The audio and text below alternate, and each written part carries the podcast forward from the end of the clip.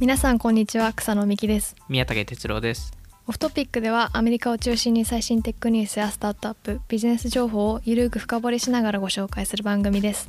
今回のトピックは祝 IPO Airbnb の S1 解説について話をしていきたいと思います。はい。ということで、はい、Airbnb が上場しましたよ。はい、おめでとうございます おめでとうございます。誰にって感じなんですけど。いやいやエアビーにえっとですよ、もちろんです。エアビーにめでたいですね。はい。12年間かけてようやく IPO をはい。やっぱ10年ぐらいかかりますよね。アメリカかかりますね。やっぱりあのドロップボックスもそうです。それぐらいドロップボックスも確か10年ぐらいですね。はい。あ大体皆さんそそれぐらいかかるんですよね結局ー。確かにうんでもなんかこう普通の単純なソフトウェアのサービスよりも、うん。なんか個人的に感慨深いなって思ってて、うん。やっぱこういうなんていうか当時こんな概念 クレイジーだろっていうような、うん。こう概念がもうガラッて変わったサービスだなっていうのを本当すごいこう企業としても成長してるけどこう、うん目線世の中の目線が変わったなっていうようなサービスだなと思います。まあ、業界が変わりましたしあの草野さんがうんおっしゃる通りでそのあのこのなんか知らない人の家に泊まるっていう概念を覆したっていうのはそこで新しい市場を作ったっていうのはすごいですよね。確かにすごいですね、うん。でもこう最初創業初期すごくお金がなくて借金してうんうん Airbnb 作ったみたいなこう逸話があるじゃないですか。そうですね。カードをカードをななんか何枚もマックスアウトしてみたいな、はい、シリアルを売ってみたいな。すごいですよね、うん。なんかそういう話を聞いてこう信じ抜いてこれを作ったっていうことは本当にいやすごいですよね。しかも何回もローンチしてるわけですから。でうん。3回ぐらい失敗してようやく4回目ぐらいにあのようやく伸び始めているんでなんかそれはすごいですしその人たちにベットしたポール・グラムさんもあのすごいなって思いますし、確かに。うん。うんはい。ということで、えっと、今回はその S1 解説シリーズというかこうこれまでピンテレストとか、はい、ウーバーとかもそうでしたっけ？そうですね。ウーバーは一部かな？あと WeWork とかやってますよね。あそうですね、はいはい。であのオフトピックでたびたびこの上場した会社をの話をするっていう会をやってるんですけれども、はい。えっと、今回は Airbnb について話をしていきたいなと思っててはい。でまあそのまず一番最初にうん。Airbnb の上場、こう日本でも結構取り上げられてるところは多いんですけれども、はいこう実際にその東海岸のシリコンバレーとかではこうどう思われてるのかなとかどうメディアが報じてるのかなっていうのを宮武さんに聞きたいなと思います。はいえっとシリコンバレーはやっぱりまあ Airb はシリコンバレーを代表する会社の一社でもあるのであの、めちゃくちゃ喜ばれてますね。いろんな VC とかスタートアップ、えーの人たちからやっぱり Airb の IPO を待ち望んでた人たちが多くて、はい。あのそこが、えーようやく、えーまあ、みんなで祝う時期なのかなっていう感覚ですね。うん。なんですごいポジティブですしなんだろうなんか Uber と WeWork と比較してスキャンダル数が少ないので なんでまあそういう意味でもなんかあの変ななんかネガティブな要素がついてないとかあのうん。あとはそのシリコンバレーでそもそもあのエアビーの競合ってやっぱり少なくてどちらかというとホテルとかなんかレガシー企業が多いのでそこをなんかまあ、技術なり新しいコンセプトを活用してそれを覆すっていうあの話自体はすごいシリコンバレーっぽい、えーシリコンバレーのアメリカンドリームっぽい感覚なのでなんかそこにすごいフィットしてあので逆になんか Airb がなんかななん天使のようにではないですけどなんかすごいポジティブな目で見られているので逆になんか Airb を悪く言えない雰囲気にシリコンバレー内ではなっていてへえそれはちょっとなんかいいのかっていうのはあるんですけど なんかあのそういうなんか雰囲気になってます。雰囲気っていうのはその実際にメディアがこう悪く報じてるとそれが叩かれるみたいなってことですか？まさにそういう話でそれこそザ・インフォメーションがあの、はい。えー今年の多分前半かな？に、えーもしかしたら去年かもしれないですけどあの エアビーの、えっと、CEO のブライアン・チェスキーさんの、えっとはい。ストーリーをあの書いたんですけど、まあ、はい。あのもちろんポジティブな話も書いていたんですけどネガティブな話も書いていて、まあ、個人的には割とフェアだと思ってるんですけど、まあ、そのうんあの Airb の一部の事業がうまくいってないとかなんかそういう話をしていてでそれを見たあるあの エアビーの株主、まあ、VC なんですけどはいが、えっと、ザ・インフォメーションの、えー社長のジェシカさんに、えーはい電話をして「お前ふざけるな」と。あので、えっと、記事を、えーここの行が間違っているとかこの文面が間違っているっていうのを一つ一つ指摘していたらしくて。えーでもちろん「ザ・インフォメーション何も変えずにあの一応ファクトはファクトで正しいのでっていうあの話で言い返してあれなんですけどまあでもそれぐらい、えーなんかネガティブなな何かネガティブなことを書くとなんか反論が出てくる批判されるみたいな雰囲気になっちゃってるっていうのはまあ Airb のなんかすごいなんかいいイメージが、えっと、守られてるっていうのもありながら逆になんか悪い悪い話が一切できなくなっちゃったっていうネガティブな面もあるのかなと思います。うーん。なんかこうウーバー対リフトみたいなこういう対立関係がないからこそうん。本当にみんな応援してくれまさに。ますよね。まさに。そこはまさになんかあのどちらかというとマリオットとかヒルトンとかが競合になるのうん。でそういう大手あ確かに同じ敵を見てるというか同じライバルをまあ、今であの一時期エアビーがマリオットとか ヒルトンとかのあの時価総を超えましたけど。確かに 確はかに、い、まあでもやっぱりあの見た目的にそういうところが大きく見えるのであのエアビーを応援したくなっちゃうっていう感じですよね。うん。確かに。やっぱりこのなんていうんですかね。今コロナがうん。こう流行ってて、うんうんであんまり他の国とかうん他の場所に移動するっていうことが厳しい中で、うんこう結構今のタイミングで上場したっていうのもなんかすごいなというか、うんおもしなんかどうしてなんだろうっていうのもちょっと気になるんですけれどもなんそのそうですよね。どうなんですかね？そうですよね。あのもともとエアビーは去年上場するっていう話だったんですけど、はいあので上場のあの仕方も、まあ、いわゆるそのダイレクトリスティング、えーはい。っていう感じで、えっと、上場を、まあ、あの結構株主から、えープレッシャーがあって、まあ、いわゆはい。るその VC とかが、まあ、あの場合によっては10年前入れてる VC とかもいるんで。あのうん。まあ、キャッシュアウトしたいですとそろそろさすがにと。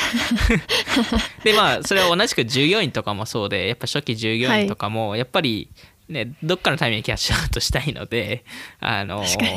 まあキャッシュアウトして自分の会社を立ち上げるなり、まあ、家を買うなり家族を養うなりまあうん。株のままだと結局売買がしにくいのであの、まあ、そういう意味で、えっと、そういうなんだろうあのニーズに応えるために、えっと、上場したっていう話もあるのとあとは、まあ、いわゆる、はい。まあ、キャッシュ自体は Airb は持っているものの、まあ、今後、まあ、なんか追追加で調達とかが必要になっていく中で、まあ、あのその上場っていうオプション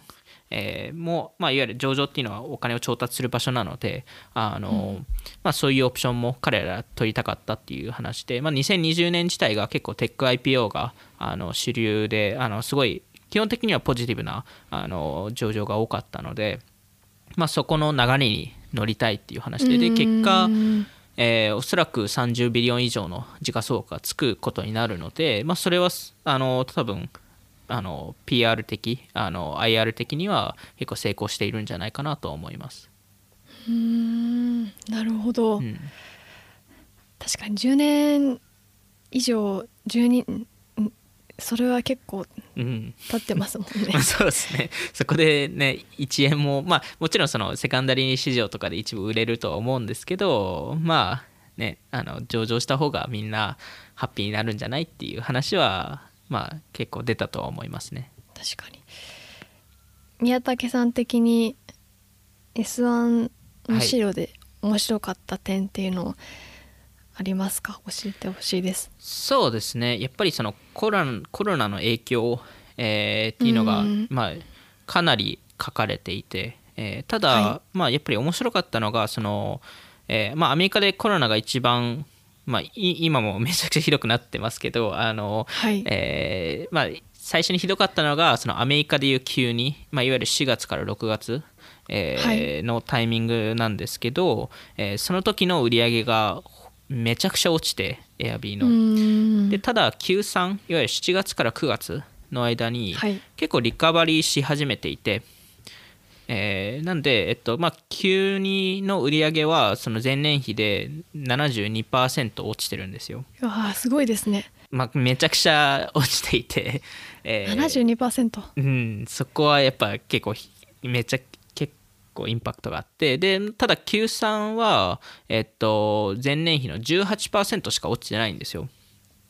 うーんでそこはあの売り上げが一部あの復帰したっていうところとコストカットを、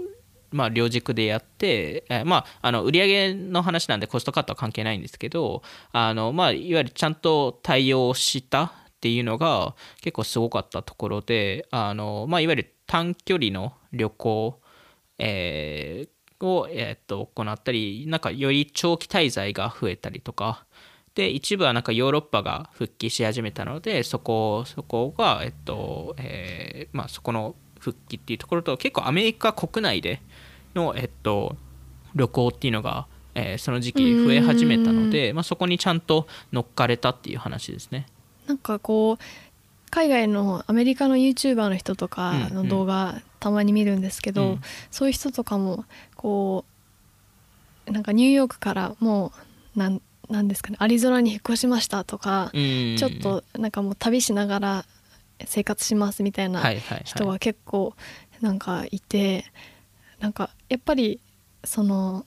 そういう動きって日本だけじゃなくてやっぱアメリカにもあるんだなって思いました。そうですね。結構そのシリコンバレーから撤退してる人も多いですしあのまあなんだろうそのニューヨークから撤退してる人も多いので、まあ、新しい例えばテキサス州に今いろんなテック業界が人たちが行ってるんですけどそこに引っ越す、まあ、さいあの引っ越して家を探すのってやっぱ時間かかるのでその間エアビーで1ヶ月泊まったりとか確かに。っていうのは全然ありえるのかなと思ってるので。まあ、そういう動きも Airb がその領域にちゃんと入入れて、まあ、そこにちゃんとあのなんかそういうレコメンド機能とかを入れたりしているので、まあ、そこはうまく、えー、Airb があの対応ししあのできたのかなと思います。確かに家探してる間。うん。まあ、ホテルに住むのか Airb に。住むのかっていうと、まあ、別にホテルでもいいんですけど、まあ、同じ価格であれば Airb を選ぶ人も多いのかなと思いますね。うーん。確かにでまあえっと、それ以外に、まあ、もちろんそのコロナの話もあるんですけどやっぱりその Airb の強み、えーはいっていうのがあのやっぱりこの S1 ですごい明らかであのやっぱりそのブランド力がすごいなという話で、まあ、それに加えてそのリテンションの数字とかもすごいと思うんですけどあのやっぱり91%の Airb のトラフィックってオーガニック。えで、えっとまあ、3分の2、まあ、66%がダイレクト、まあ、いわゆる本当に検索でもなくて本当に、えー URL に airbnb.com っていうのを入れて直接来ているっていう話でそれは多分他社と比べて圧倒的なあの優位性うーん。となってるんですよね。あ Airbnb 以外にうんあまり知らないっていう、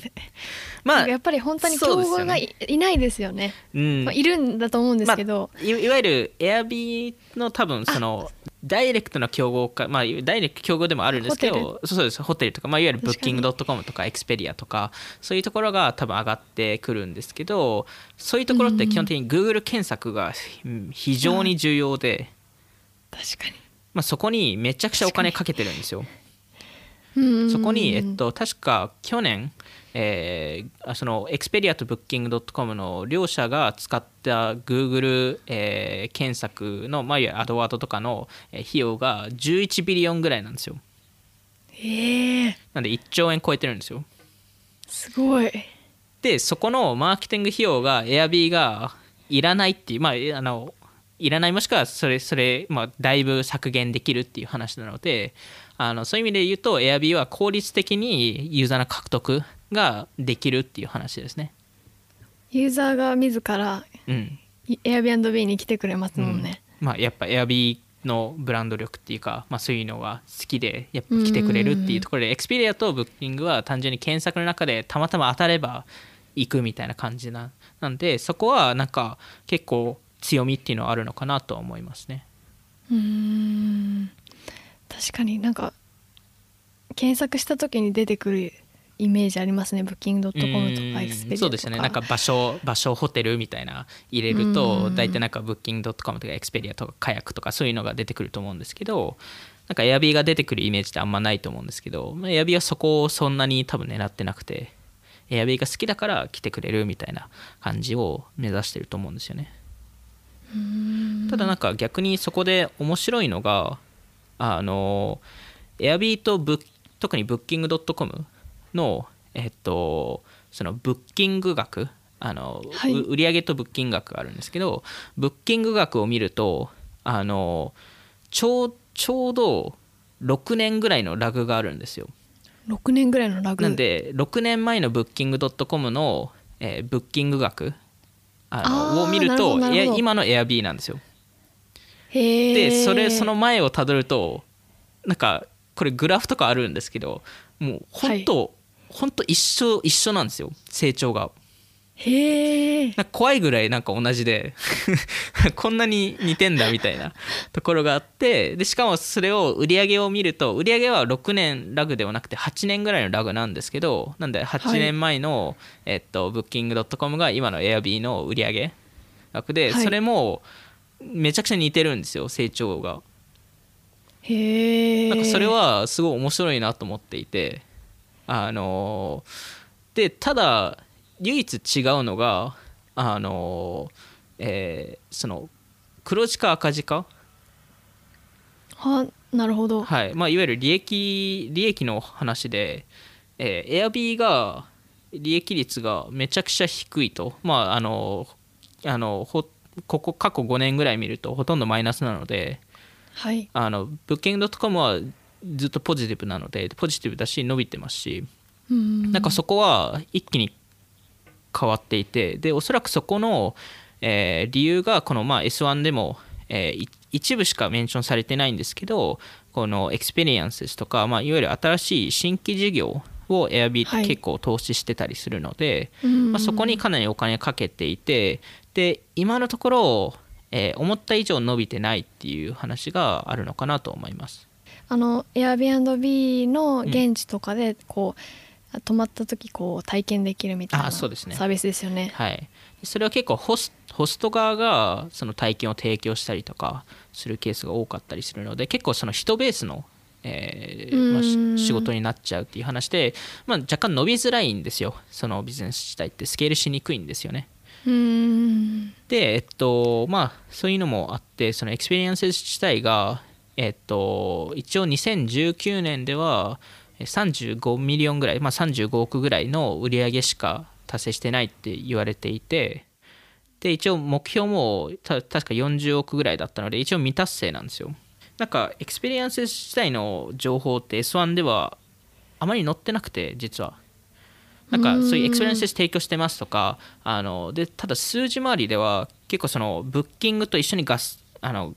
合算したりとかしているのでその数なんか詳細な数字が逆に見せてないからこそ悪いんじゃないかっていう噂が流れていて、ああなるほど、うん。まあ、隠してるんじゃないかっていう話ですね。よかったら、まあ、多分出してるじゃないですか。ね、はい。うん確かに。でそれ以外のなんか事業もいろいろ Airb って作っていたのでそこもなんかうまくいかなかったりとか一旦止めてたりとか、えーするんですけどあのーまあそれをその新規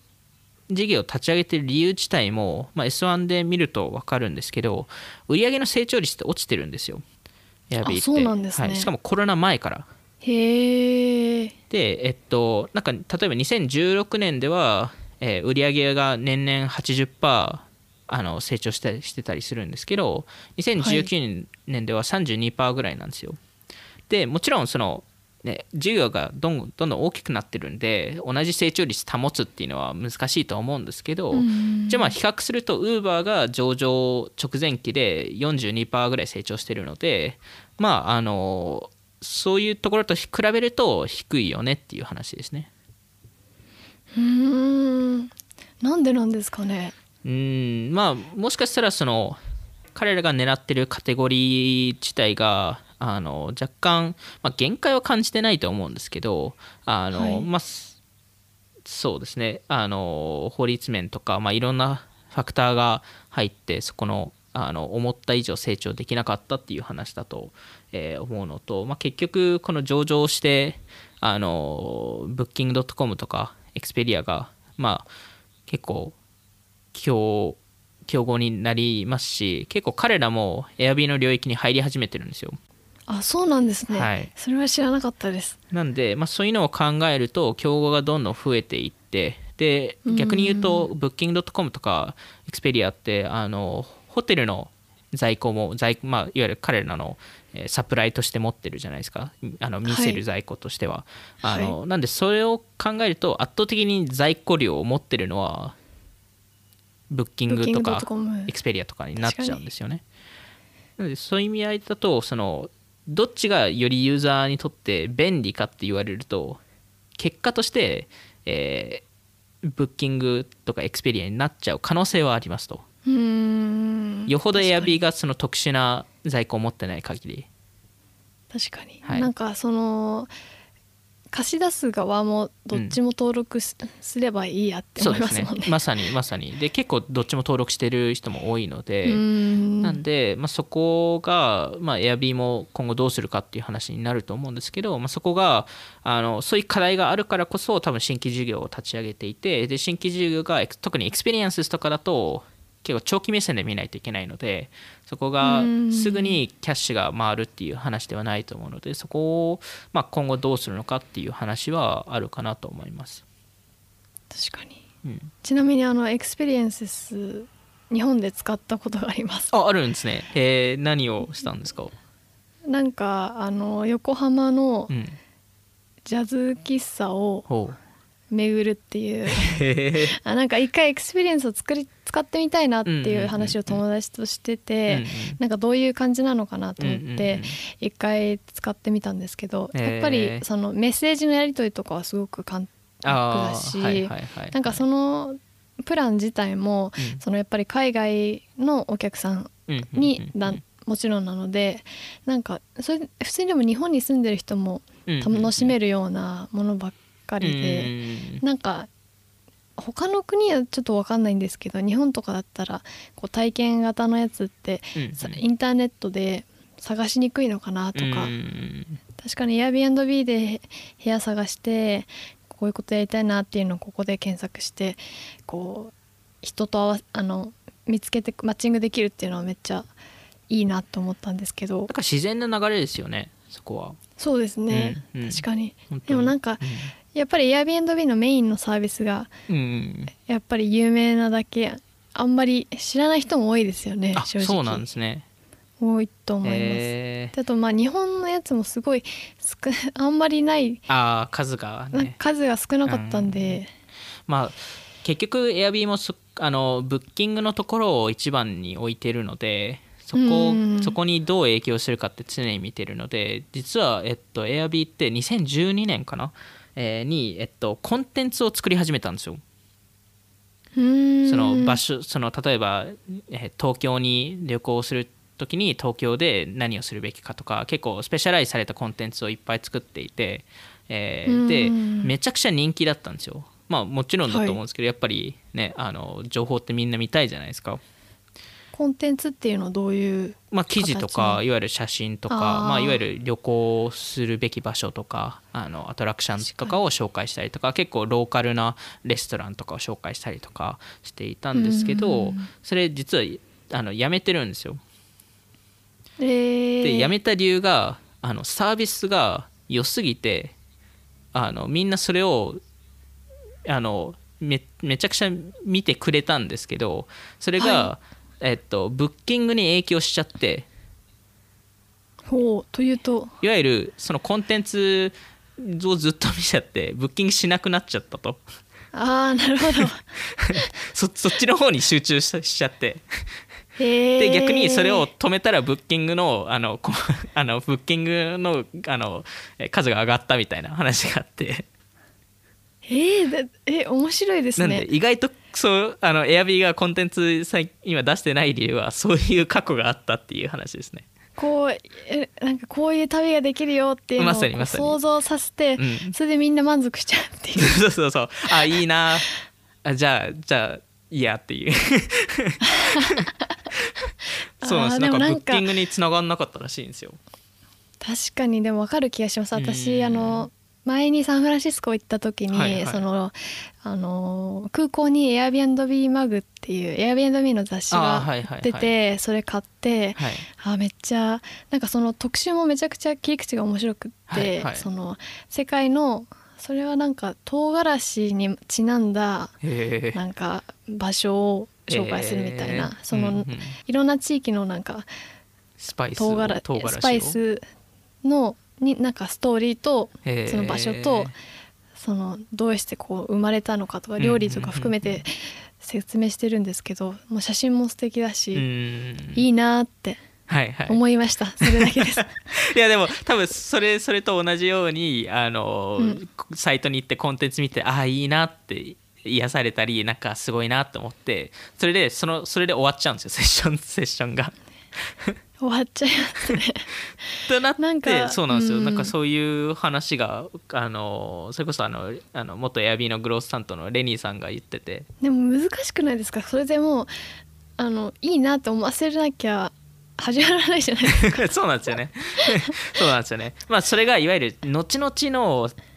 ね、その旅行ブッキングにつながってるかもしれないんですけど、一応短期的なデータを見るとつながってなかったっていう話なんでなるほど。まあ難しいですよね。なんか前にやってたそのタコベルと Airbnb がコラボするみたいなそのコラボした宿をなんか面白い宿を提供するみたいなうん。企画があったじゃないですか。ああいうのもそういう部類に入るんですかね。どうなんですかね。でもそれだとブッキングに直接関わるじゃないですか。いわゆるそこに行きたいってなってそこをあーエアビーでしかブッキングできないので、まあ、それこそあのえっとどこでしたっけ？あの、えーブロックバスター。一番最後のブロックバス確ターがエアビー化されたりとか。そこみんな行きたいじゃないですか、でブッキングするじゃないですか。そうそれだったら。はい。ゆる特殊な体験っていうことなんでだから OK だと思うんですけど。で逆にあのその周りの地域の話をしだすとあそこなんか面白いなと思ってそこをコンテンツだけ消費して終わるみたいな人が多いんじゃないですかね。うーん難しいところですねいや難しいいですよね。意外とそこってつながんなかったんだと思って結構びっくりしましたね。ブランディングにはつながるかもしれないけれどうもん。そこの宿泊っていうところにはうん。なぜかつながんなかったと。悲しい。そうなんですよ。なるほど。はい。はい、まあその Airbnb が上場するっていうことってうん。やっぱり冒頭でも言った通りそのシリコンバレーの人から応援してもらえたり、うんて言うんですかねこう大きな反響があったと思うんですけど、今後その Airbnb がどうなるのかっていうのを教えてください。まあ。Airbnb うん。うん。なんかやっぱりあれじゃないですかコロナの話もあるし、ね。ちょっとやっぱりその experience うんがあんまりうまくいってないのかもしれないって話もあれば、そうですね。ただやっぱコロナの影響っていうのがやっぱでかいので、まあ、もちろん今ワクチンが作られている中で変わるかもしれないですけどあの、はうん、やっぱり一気に変わったので あのうん。まあす多分いい意味でも悪い意味でも変わっていていわゆるその悪い意味だとそのもともとメイン事業としてやっていた短期滞在の旅行っていうところは、うん。えーもしかしたらかなり影響が、えー数年影響がある可能性っていうのがやっぱりあって、はい。えーでそういうところを、えーっとまあ、Airb が逆にそこを変えられるのかと、えーいわゆるその、うん。えーそれこそその長期滞在とか、あのえーそのリモートワーカー向けのそういうなんかハウジングとかコーポレートハウジングとか、えーできるのかとか、まあ、最近そのあの起業家とかでもアメリカの起業家とかでも増えているのがその起業家同士がなんか12ヶ月同じ家でなんかお互いあの励ましながらその会社を作るみたいな。励ましながら。励ましながら、まあ、アドバイスししあのしながらあの、はい。なんかそういうあのローンチハウスっていうのが最近できできてるんですけどまあそういうのが増えると、そういうのを Airbnb を使ったりすると思うのであうのん。なんかそういうチャンスがあるかなと思う思いますし逆に Airbnb もそこはちゃんと理解していてだからこそあの長期滞在えーを提供するアーバンドアとかそのコーポレートハウジングを提供するズースリビングとかに投資とか買収とか、えーしたりしているっていうのもやっぱりそこのあの今の短期滞在のビジネス以外のところをどう取り取りに行けるのかっていうのを、えー見てるのかなと思います。確かに。まあ、あとはやっぱり草野さんが言ったようにその experience とかそういう体験の方がいわゆるそのその滞在に関連するサービスビジネスとか他のビジネスっていうのが、はめちゃくちゃこの市場規模を変えてくるので Airbnb の。なのでそこにうん。まあちゃんと入り込めるのか込めないのかによってそこのまあ今後のあのどう変わるかっていう、まあ、どうあの、まあ、その株価が影響されるかっていうのがあの変わるかなと思います。なるほど確かにリモートワークでなんかとかまあ移住するってなった時に B&B を使うっていうのは今後増えそうですね。そうですね。でそれに加えて例えば Airb が保険を提供したりとかリモートワーカー向けうのとかなんかそういうなんか自然なそのバーチカライズじゃないですけど他のサービスへの展開っていうのがどんどん見えてくるかなと思うんですけど、まあ、そこにまあどれだけ踏み込むのかあのでまあ長期長期投資になるのでそこがちゃんと、えーまあちゃんとそのリターンが返ってくるのかっていうのを Airb も 計算しながら見ないといけないかなと思います。確かに。なんかやっぱりその今回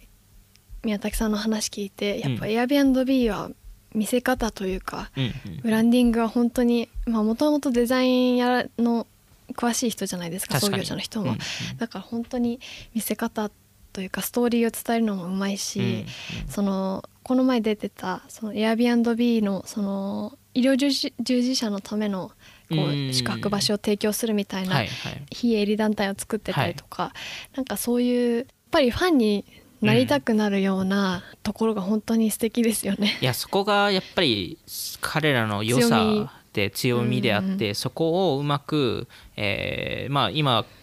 あんまり黒字化できてないですけど黒字化ちゃんとしてそこの新しい展開する時も、まあ、いわゆるブッキング .com とかが提供できないものだと思うんですよ。これなんかうんその関連ビジネスとかってで一部で提供できてもやっぱりファンがいるいないでそこって変わってくると思うのでやっぱはい Airb のそこの強みって草野さんが言うようにそのファンとかそのブランド力が強いっていう意味なのでそこをうまくその短期滞在以外のところでマネタイズを、えできるのかっていう話ですね。ちょっと楽しみですねこれからはい、も。これからは楽しみです。はい、じゃあ今回はこんなところで、はい、えっと、今回も聞いていただきありがとうございました。Off Topic では Twitter や note、Instagram でも配信してますので気になった方はオフトピック JP のフォローをお願いします。はい、ではまた次回お会いしましょう。さよなら。さよなら。